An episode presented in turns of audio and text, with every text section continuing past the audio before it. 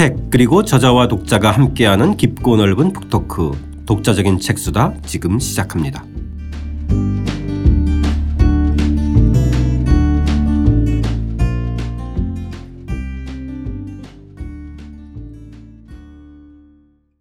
주경철 선생님과 함께하는 주경철의 유럽인 이야기 3권 6장 볼리바르 남아메리카의 해방자인가 독재자인가 그 두 번째 이야기입니다. 그러한 콜롬비아 그 거대한 꿈을 향해 편 시작하겠습니다. 저는 책 만든 사람 김학원입니다. 안녕하세요. 포근이 형 박태근입니다. 안녕하세요. 저자 주경철입니다. 도입부 함께 읽으면서 이야기 시작하겠습니다. 229쪽입니다. 볼리바르는 탁월하고 용맹한 전투 지휘관으로서 15년 동안이나 전쟁을 치렀다. 남아메리카의 전쟁은 세계 다른 어느 지역보다도 훨씬 참혹했다. 그토록 참혹하고 잔인한 전쟁 속에 그가 있었다. 제1공화정이 몰락한 후인 1813년 6월 15일, 볼리바르는 트루히오에서 자기 편에 서지 않는 이들에게 죽음을 선고하는 법령을 선포했다. 에스파냐인과 카나리아인들이여, 당신들이 아메리카의 해방에 적극 찬동하지 않는다면 비록 중립을 지킨다고 해도 죽음을 면치 못할 것이다. 아메리카인들이여, 당신들은 설사 유죄라 해도 죄를 면할 것이다. 전투에서 승리를 거둔 볼리바르는 800km나 행군해 카라카스에 당당하게 입성했다.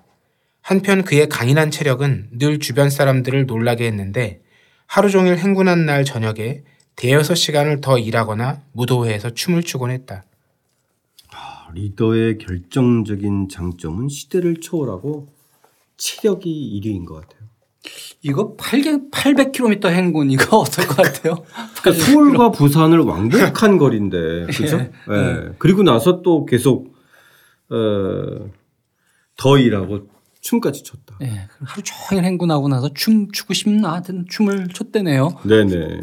이 앞에 무슨 트루히오에서 이거 굉장히 유명한 그 선언인데 이것도 여기 근데 좀 그래요. 그러니까 어 말하자면 당신 편을 확실하게 서라.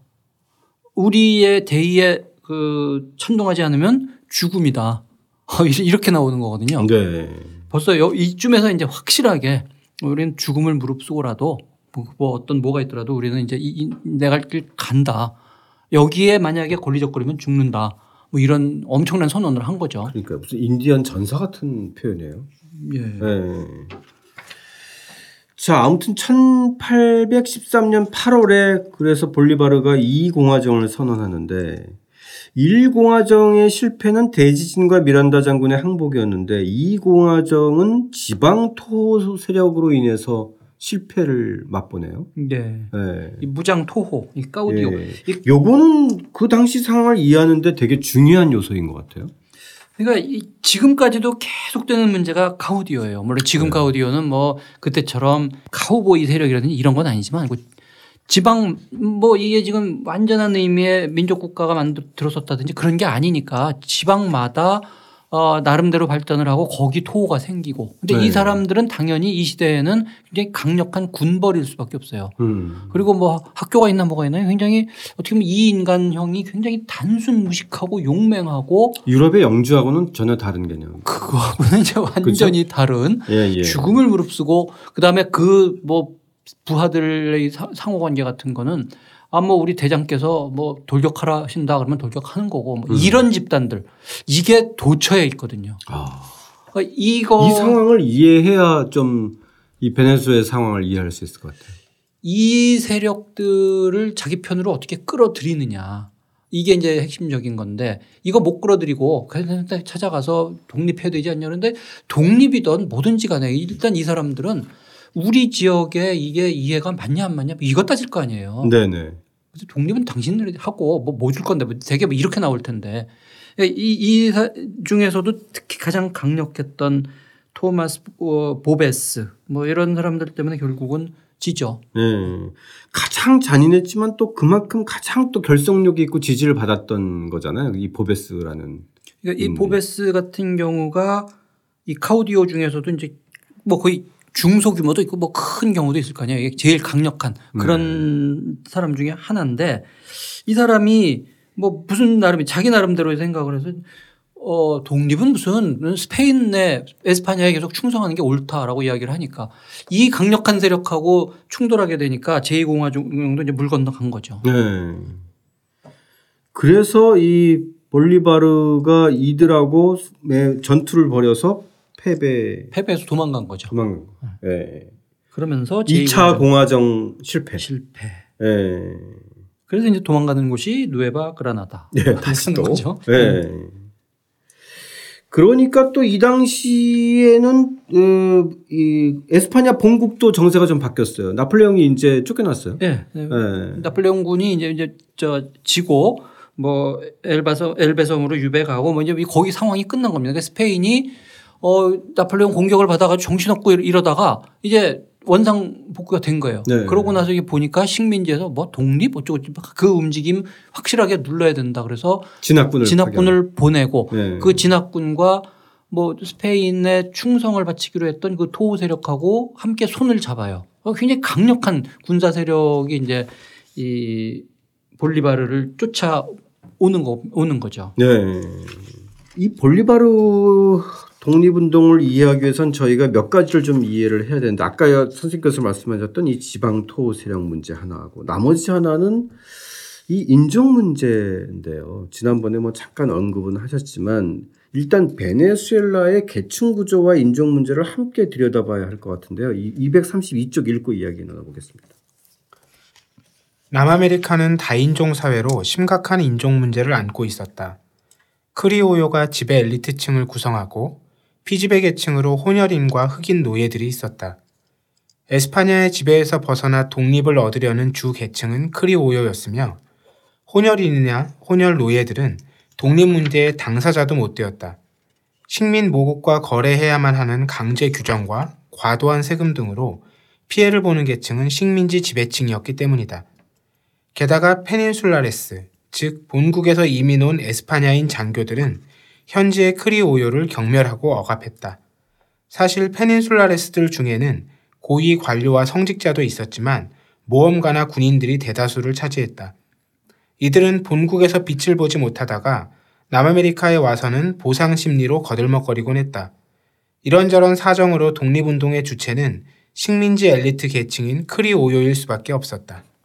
그 독립운동의 이 계층적 지반이 굉장히 취약한 거네요. 네. 그죠. 이 혼혈인이나 흑인 노예 피지배층에서는 더더욱 힘들고 이 중간 관리층에서는 또 이 이 지배 엘리트층과의 갈등 관계가 좀 있는 거고 지방 토호는 또 어, 자기들 나름대로의 어떤 그 지방 토호의 기득권으로 인해서 독립을 또 원하지 않는 거고 그러니까 이 문제가 그만큼 복잡해요. 복잡하네요. 네. 그러니까 식민 모국과 식민지와의 관계 이게 가장 기본적인 프레임이지만 네. 이 내부에 들어오면은 밑에 무슨 뭐 흑인 노예 같은 경우에는 아니 내가 그 스페인의 지배를 받던 당신의 지배를 받던 그냥 다늘 지배받는 노예인데 뭐 그 사람들이 뭐 그럴 굳이 나가 나설 이유도 없고요. 그러니까 독립을 해야 된다고 생각을 하는 거는 이게 내 거기 때문에 독립을 해야 된다라는데 밑에 그 이제 인종 문제로 봤을 때 흑인이나 혼혈인들은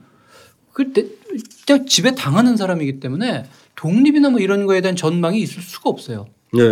그러니까 어 그러니까 이제 근데 결국은 이 문제가 안 떠오를 수가 없죠. 문제가 이게 터지고 나면은 어 흑인 어 그다음에 참 복잡한 문제가 늘 이 혼혈인들이에요. 네. 이 혼혈인들은 그 중간에 끼어서 자기의 정체성을 될 수 있으면은 흑인이 아니라 백인으로 가져가려고 하는데 음. 백인에서 그거 받아주려고 하지 않고 또 이 중에서도 일부는 굉장히 큰 부자가 된 사람도 있고 이 사람들은 나는 지금 포지셔닝을 어떻게 해야 되냐 이게 항상 문제가 심 이거 복잡하거든요. 네. 좀 여기와는 다른 이야기지만 어, 최초로 흑인 봉기를 일으켜가지고 독립을 얻은 그 산토 도밍고 어, IT IT, IT, 예. 같은 경우에는 네. 바로 이 혼혈인들이 주도해서 들고 그러고 이 문제가 크거든요. 결- 근데 이런 문제들이 다 베네수엘라나 어- 어디에서도 다 잠재해 있고 실제 터져 나오고 이래요. 음, 음. 그래서 IT 같은 건 좀 노예 해방을 좀 일찍 한 먼저 이제 거죠. 그죠? 어, 요 나폴레옹 전쟁 고 즈음에 들고 일어나서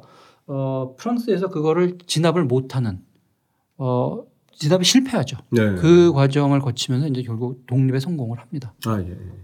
어, 그런데 하여튼 이런 것들이 요 베네수엘라에서는 이 저 인종 문제 뭐, 뭐 이런 것들이 늘 그 굉장히 폭발성이 크잖아요. 네. 만약에 노예 입장에서 본다면은 만약에 이 체제가 흔들린다. 그러면은 어, 이- 내 평생 이렇게 살 게 아니라 들고 일어나려고 하고 있고 이거를 어떤 식으로 담아낼 거냐. 볼리바르 같은 경우에 이거 그냥 눌러버릴 건지 이 힘을 오히려 이용할 건지 이게 참 복잡하죠. 문제가. 네. 거기서 선택한 볼리바르의 해결책은 뭐였나요, 쌤? 호녀라들을 좀 충원했다. 나 처음에는 지금 거기까지 눈이 안 돌아갔다가 실질적으로 들고 일어나고 그 사람 그런 식으로 그러니까 그 힘을 바탕으로 해서 오히려 들고 일어나서 볼리바르에게 저항했던 인물. 처형하거든요. 왜냐하면 일단 당장 자기한테 이제 뭐 반기를 들었으니까 그러면서 아, 이 문제를 그냥 이렇게 무시할 수 있는 게 아니고 이 음. 힘을 어떤 식으로든지 나, 내 쪽으로 끌어들여야 되네라고 하는 생각을 해서 처음에 제시한 거는 만약에 독립운동에 너희 당신네들이 이렇게 헌신을 하고 그런다면 기회가 되면은 그 해방을 시켜주겠다 음. 쪽으로 이제 약속을 하죠. 아.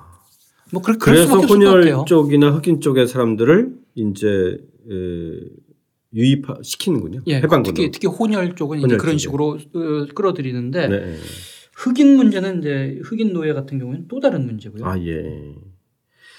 특 이한 것은 유럽에서 의용병을 모집해서 외인 부대를 꾸렸다고 하는데 이거는 좀 어떻게 가능했던 일일까요? 이게 에, 용병인가요? 용병은 아니고 용병은 아니죠. 돈 그렇죠? 받고 한 게 아니라 예. 그게 말로 자원병이에요. 어. 음, 아, 이 아니 그러니까 뭐 아일랜드나 뭐 스코틀랜드나 이런 데서의 젊은이들이 그 머나먼 길을 가서 요 메인 시대를 부대까지 이 자발적으로 가서 어 그 충성을 다한다?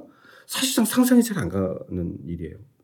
아닙니다. 상당히 가야 됩니다. 아, 이게 좀 가게 해주세요. 낭만주의 시대라고 하는 점을 우리가 아, 예, 예. 이해를 해야 돼요. 예컨대 해밍웨이가 네. 목숨 걸고 스페인 내전에 뛰어들어 가지고 음. 총 들고 뭐 싸우고 심지어 뭐 프랑스 레지스탕스 거기에 해 가지고 자기가 또 뭐 장군이라고 이름 붙여 가지고 파리에 나타나고 이런 현상들이 있거든요. 네네, 근데 이게 그렇죠. 그냥 개별적인 에피소드 정도가 아니라 음. 이 시대에는 바이런이 그리스에 가서 싸우고 하는 이런 것들이 충분히 있는 현상이에요. 아, 그리고 이 낭만주의 사조라고 하는 것이 지금 어떤 그, 그 아름다운 결국 이제 아름다움이죠. 이 아름다운 어떤 그 대의를 위해서 우리가 목숨 바쳐가면서 할 충분한 의미가 있다라고 하는 게 이 한 시대 사조거든요. 음. 그러니까 이 볼리바르 같은 경우 멋있죠. 저 황야에서 뭐 안데스 산맥 오가면서 싸우고 하는 그거.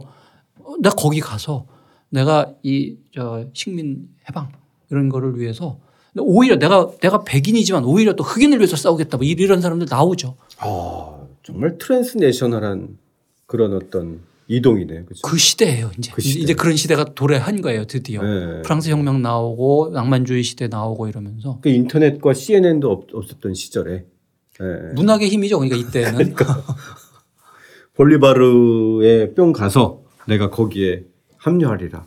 내 목숨과 내 젊음을 바치리라. 이런 젊은이들이 모인 거네요.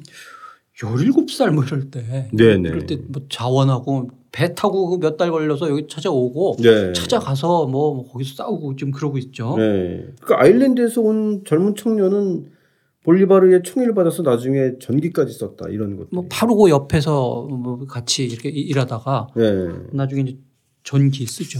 네. 자, 이제 또 결정적인 장면이 뭐냐면 이전에 일공화국 때에서 한 번 실패를 경험하고 이때 한번 어, 버베스인가요? 네, 보베스. 네, 보베스하고 한번 실패를 하고 나서 여기서 얻은 교훈이었는지 이제 당시에 강력한 카오디오인 파에스를 이제는 예, 적대적으로 모는 것이 아니라 자기 편으로 끌어들이는데요. 이게 굉장히 중요한 요소예요. 네, 예. 정말 이 학습 효과가 뛰어난 어떤 그 인물이 인물이었던 것 같아요, 그렇죠? 네. 235쪽 하단에 관련 대목 함께 읽고 선생님 말씀 좀 듣겠습니다. 파에스는 앞서 보았던 보베스와 비슷한 유형으로 선한 면과 악한 면을 두루 갖춘 흥미로운 캐릭터다. 대초원에서 나고 자란 이 야생의 인물은 평생 포크를 사용한 적이 없지만 그리스 신화에 나오는 켄타우로스처럼 말과 거의 한 몸이 되어 움직일 정도로 기마술이 뛰어났고 때로는 잔인하지만 평소에는 부하들과 가마솥 옆에 쭈그리고 앉아 함께 식사를 하는 사람이었다. 부하들은 파에스에게 절대적인 충성을 바쳤다. 야네로스라 불리는 이 초원의 사람들은 그저 파에스가 시키는 대로 싸울 뿐 무엇 때문에 싸우는지 묻지도 따지지도 않았다. 볼리바르는 이 강력한 집단을 자기 편으로 끌어들이기 위해 파에스를 찾아갔다. 이때 파에스와 부하들은 독립의 대의를 설명하는 볼리바르의 설명은 뒷전이고 그가 말을 어떻게 타는지 그의 말은 어떤 상태인지 유심히 관찰한 후 승낙했다고 한다. 말을 저토록 보살펴줄 정도라면 무르나 마나 같은 편이라고 여겼을 법하다. 과정이 어떻든 볼리바르는 결국 뛰어난 승마 실력과 투지를 갖춘 기병 천명을 얻게 되었다. 아, 이제는 그 보베스의 실패의 교훈을 이제는 자기의 승리의 요건으로 반전시켜냈어요. 예, 이게 이게 이게 있어야 된다. 음. 이- 이거 그러니까 찾아가잖아요. 찾아가서 뭐 설명하고 어 그런데 참 특이한 집단들이에요. 그뭐 논리적 설득은 뭐 전혀 뭐 차치하고. 네. 예. 뭐 약간 요건 좀 희화적으로 뭐 이게 뭐 설명 저이 이 그런 거를 제가 이- 인용을 한 겁니다. 물론 이런 측면도 분명히 있죠. 그렇죠. 말을 잘 타는 사람이면은 훌륭한 사람이다라고 하는 이, 이 배우지 않고 뭐 이런, 이런 야생의 사나이들한테는 충분히 있을 수 있는 말 못하는 건 정서적 이- 교감일 것 같아요. 이건 인간도 아니에요. 일단 네네. 그거로 먹고 들어가고 예. 그 다음에 이제 뭐 이야기 하- 들어보니 뭐 이렇게 해서 어차피 싸울 것 같은데 이 사람 편에 들면 결국 이 뭐 유리하겠네. 뭐 서로 배짱 맞으면 이제 여기에 근데 이 중요한 건 이 사람들은 앞뒤 안 가리고 어 지금 뭐 치열하게 정말 격렬하게 싸우는 그런 때이기 때문에 다른 어떤 것보다도 이말잘 타고 싸움 잘하는 사람 천 명을 얻었다. 대단한 거죠. 예. 요 대목에서는 이 역사는 반복한다. 한 번은 비극으로 한 번은 희극으로 요 말이 딱 적중했던 것 같아요. 예. 자, 이제 그래서 이 이제는 좀 볼리바르가 달라졌어요. 그렇죠? 예, 이제 해방군도 조직하고 외인 부대도 조직하고 이 대초원의 에, 야네로스 세력까지 이제 자기 편을 끌어들이고 뭔가 한번 해볼 만하다 이런 생각을 좀 가졌을 것 같은데. 그렇죠. 예. 또 그런 계기가 이제 오죠. 요때 이제 이 에, 누에바 그라나다에서 도움을 요청한 거죠. 예. 예, 자기의 정치적 고향. 네. 예. 김대중의 목포, 예. 김영삼의 부산 이런 건데 여기서 불렀는데 안 갈 수 없잖아요, 그렇죠? 어, 그렇죠. 네. 물론 이제 꼭 가야 되는 건 아닌데 네, 자, 이, 여- 이 우리 이 힘을 가지고 지금 어떻게 할 거냐. 근데 너무 멀어요. 그렇죠. 이게 안데스 산맥을 넘어야 되는 거잖아요. 예. 네. 여기서 나중에 보면 이게 거의 뭐 한 3, 4천 킬로 이상 되는 곳인데. 자, 이 안데스 산맥을 넘는 수천 킬로미터의 행군과 이른바 이 유명한 보야카 전투. 어떻게 보면 좀 하이라이트일 것 같아요. 전설의 보약화 전투. 전설의 보야. 그렇게 이야기를 하죠. 왜냐면은 이건 정말 수천 킬로미터 이걸 돌아서 공격해 오리라고 상상도 못 하는 네. 그런데 그 산맥을 넘고 이래 가지고 공격을 해서 이제 이겨 이기고 이게 중요한 계기가 되는 점에서 이게 남아메리카 역사에서는 정말 중요한 전투죠. 네네. 그러니까 이제 전설의 보약화 전투 이렇게 네. 이야기를 합니다. 선생님께서 지금 말씀하신 이 전설의 보야카 전투 238쪽 읽고 이야기 나눠보겠습니다. 5월 26일 보병 1,300명과 기병 800명 그리고 이들의 가족들까지도 행군에 나섰다. 가족들로서도 집에 남아 있는 것이 꼭 안전하다고는 할 수 없었던 터라 군대를 따라 나섰던 것이다. 10살짜리 소년도 칼을 휘두를 줄 알면 전투에 참여했다. 예상대로 고난의 행군이었다. 세차게 내리는 빗줄기에 뺨이 멍들 정도였다. 저지대 초원은 허리까지 물이 차올랐고 밤에는 진흙탕 위에서 자야 했다. 강을 건널 때에는 육식성 물고기 피라냐가 달려들었다.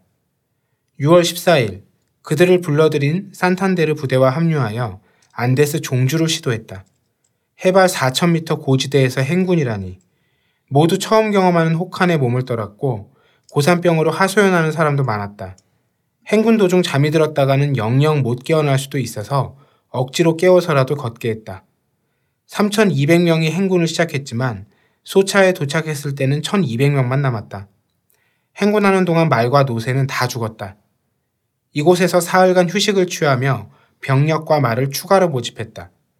그리고 드디어 바르가스 습지에서 첫 전투가 벌어져 육탄전 끝에 볼리바르의 부대가 승리를 거두었다. 실로 기적과도 같았다. 전투에 참가한 모두가 영웅적인 풍모를 뽐냈다. 3,200명 중에 2,000명을 수천 킬로미터의 행군에서 잃었네요. 예. 아, 이게 이게 정말 그 안데스 종주 행군이라는 이게 참 정말 전설이죠. 네. 그 2천 명을 잃으면서까지 하여튼 그걸 넘어서 거기서 다시 물론 이제 뭐 보충을 했지만 그러고서 이제 기습 공격을 하고 육탄전을 네. 벌인, 벌인 거죠. 여기서 살아남았을 때 그 사람들의 어떤 장면을 생각해 보면 물론 지치고 힘들었겠지만 뭘 하더라도 할 수 있을 것 같은 어떤 그런 결의들이 네. 이 과정에서 좀 형성되지 않았을까. 네. 네. 요새 뭐 볼리바르도 그- 같이 있었을 거 아니에요, 그죠? 그렇죠. 가- 가- 같이 전투를 한 거죠. 네. 그 요새 왜그 군사사에서 그런 이야기 많이 해요. 뭐 어떻게 보면 너무나 뻔한 이야기였지만 어 무기나 뭐 이런 것보다도 최근 많이 강조하는 게 이게 저 사기 아, 당연한 이야기 같지만 사실 이게 정말 모든 국면에서 굉장히 중요했다. 여기를 보면은 이거 가능성 별로 없는 거거든요. 그렇죠. 그런데 이걸 넘어서 공격을 하고 그 정도의 열의를 가지고 있었으면은 이 육탄전 벌일 때 이건 뭐, 어, 저, 이- 이기죠. 이러니까 이제 예상을 꺾- 꺾은 예- 예상 외의 어떤 기습 공격에 의한 육탄전. 아, 이러면은 뭐 이런 사나이들이 이길 수밖에 없어요. 네. 그래서 연이은 승리 끝에 이 누에바 그라나다의 수도 보고타에 입성해서 처음으로 해방자라 불렸다. 이때 이제 해방자의 역사가 시작되는 거네요. 처음으로 이제 그야말로 해방을 시킨 네네. 어떤 지역 한 지역을 해방시킨 거죠. 네. 이기고 그 지역을 이제 이렇게 그래서 이때 처음 해방자라고 하는 이야기를 듣고 그다음에 이제 이, 이 평생 따라다니는 어떤 그런 칭호가 됐습니다. 이때 임시정부 구성하고 대통령을 직접 만나요. 예, 그죠? 예, 네. 그렇겠죠. 최초의 대통령. 예.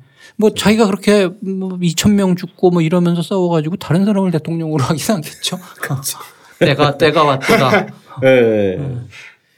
산탄데를 부통령으로 하고 어, 자신은 다시 또 어, 앙고스트라로 귀환을 하게 되는데 자, 이 과정에서 중요한 이 볼리바르의 그란 콜롬비아 구상. 이거 좀 얘기를 물론 뒤에도 계속 나오겠지만 네. 한번 좀 이야기해 주시죠. 자 이제 첫 번째 지역을 해방시키고 뭔가 이제 첫 번째 본격적인 성공을 거두었습니다. 네. 그러니까 그동안 쭉 이게 연그러왔던 자신의 구상 앞으로 우리 이제 어떻게 할 거다라고 이제 밝혀야 되는데 이게 정말 담대해요.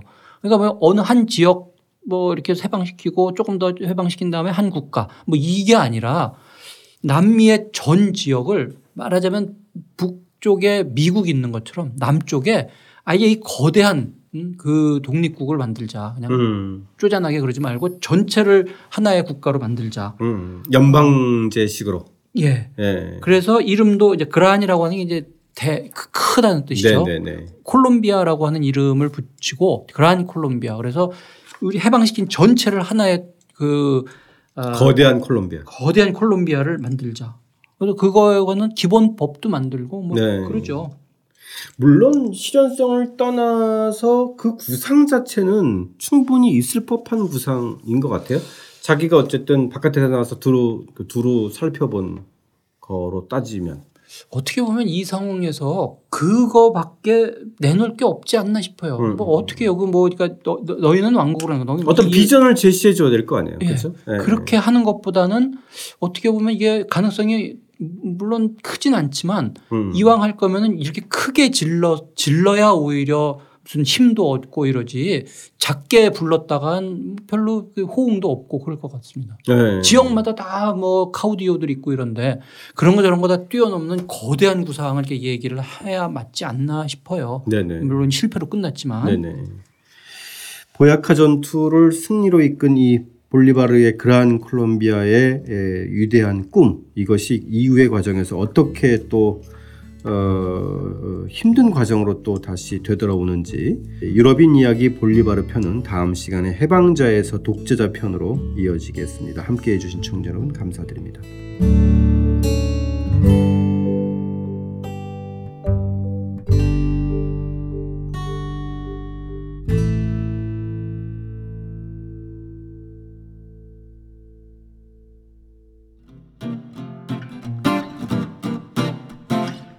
독자적인 책 수단은 책 읽는 사람들이 모이는 공간 알라딘 서점과 함께합니다.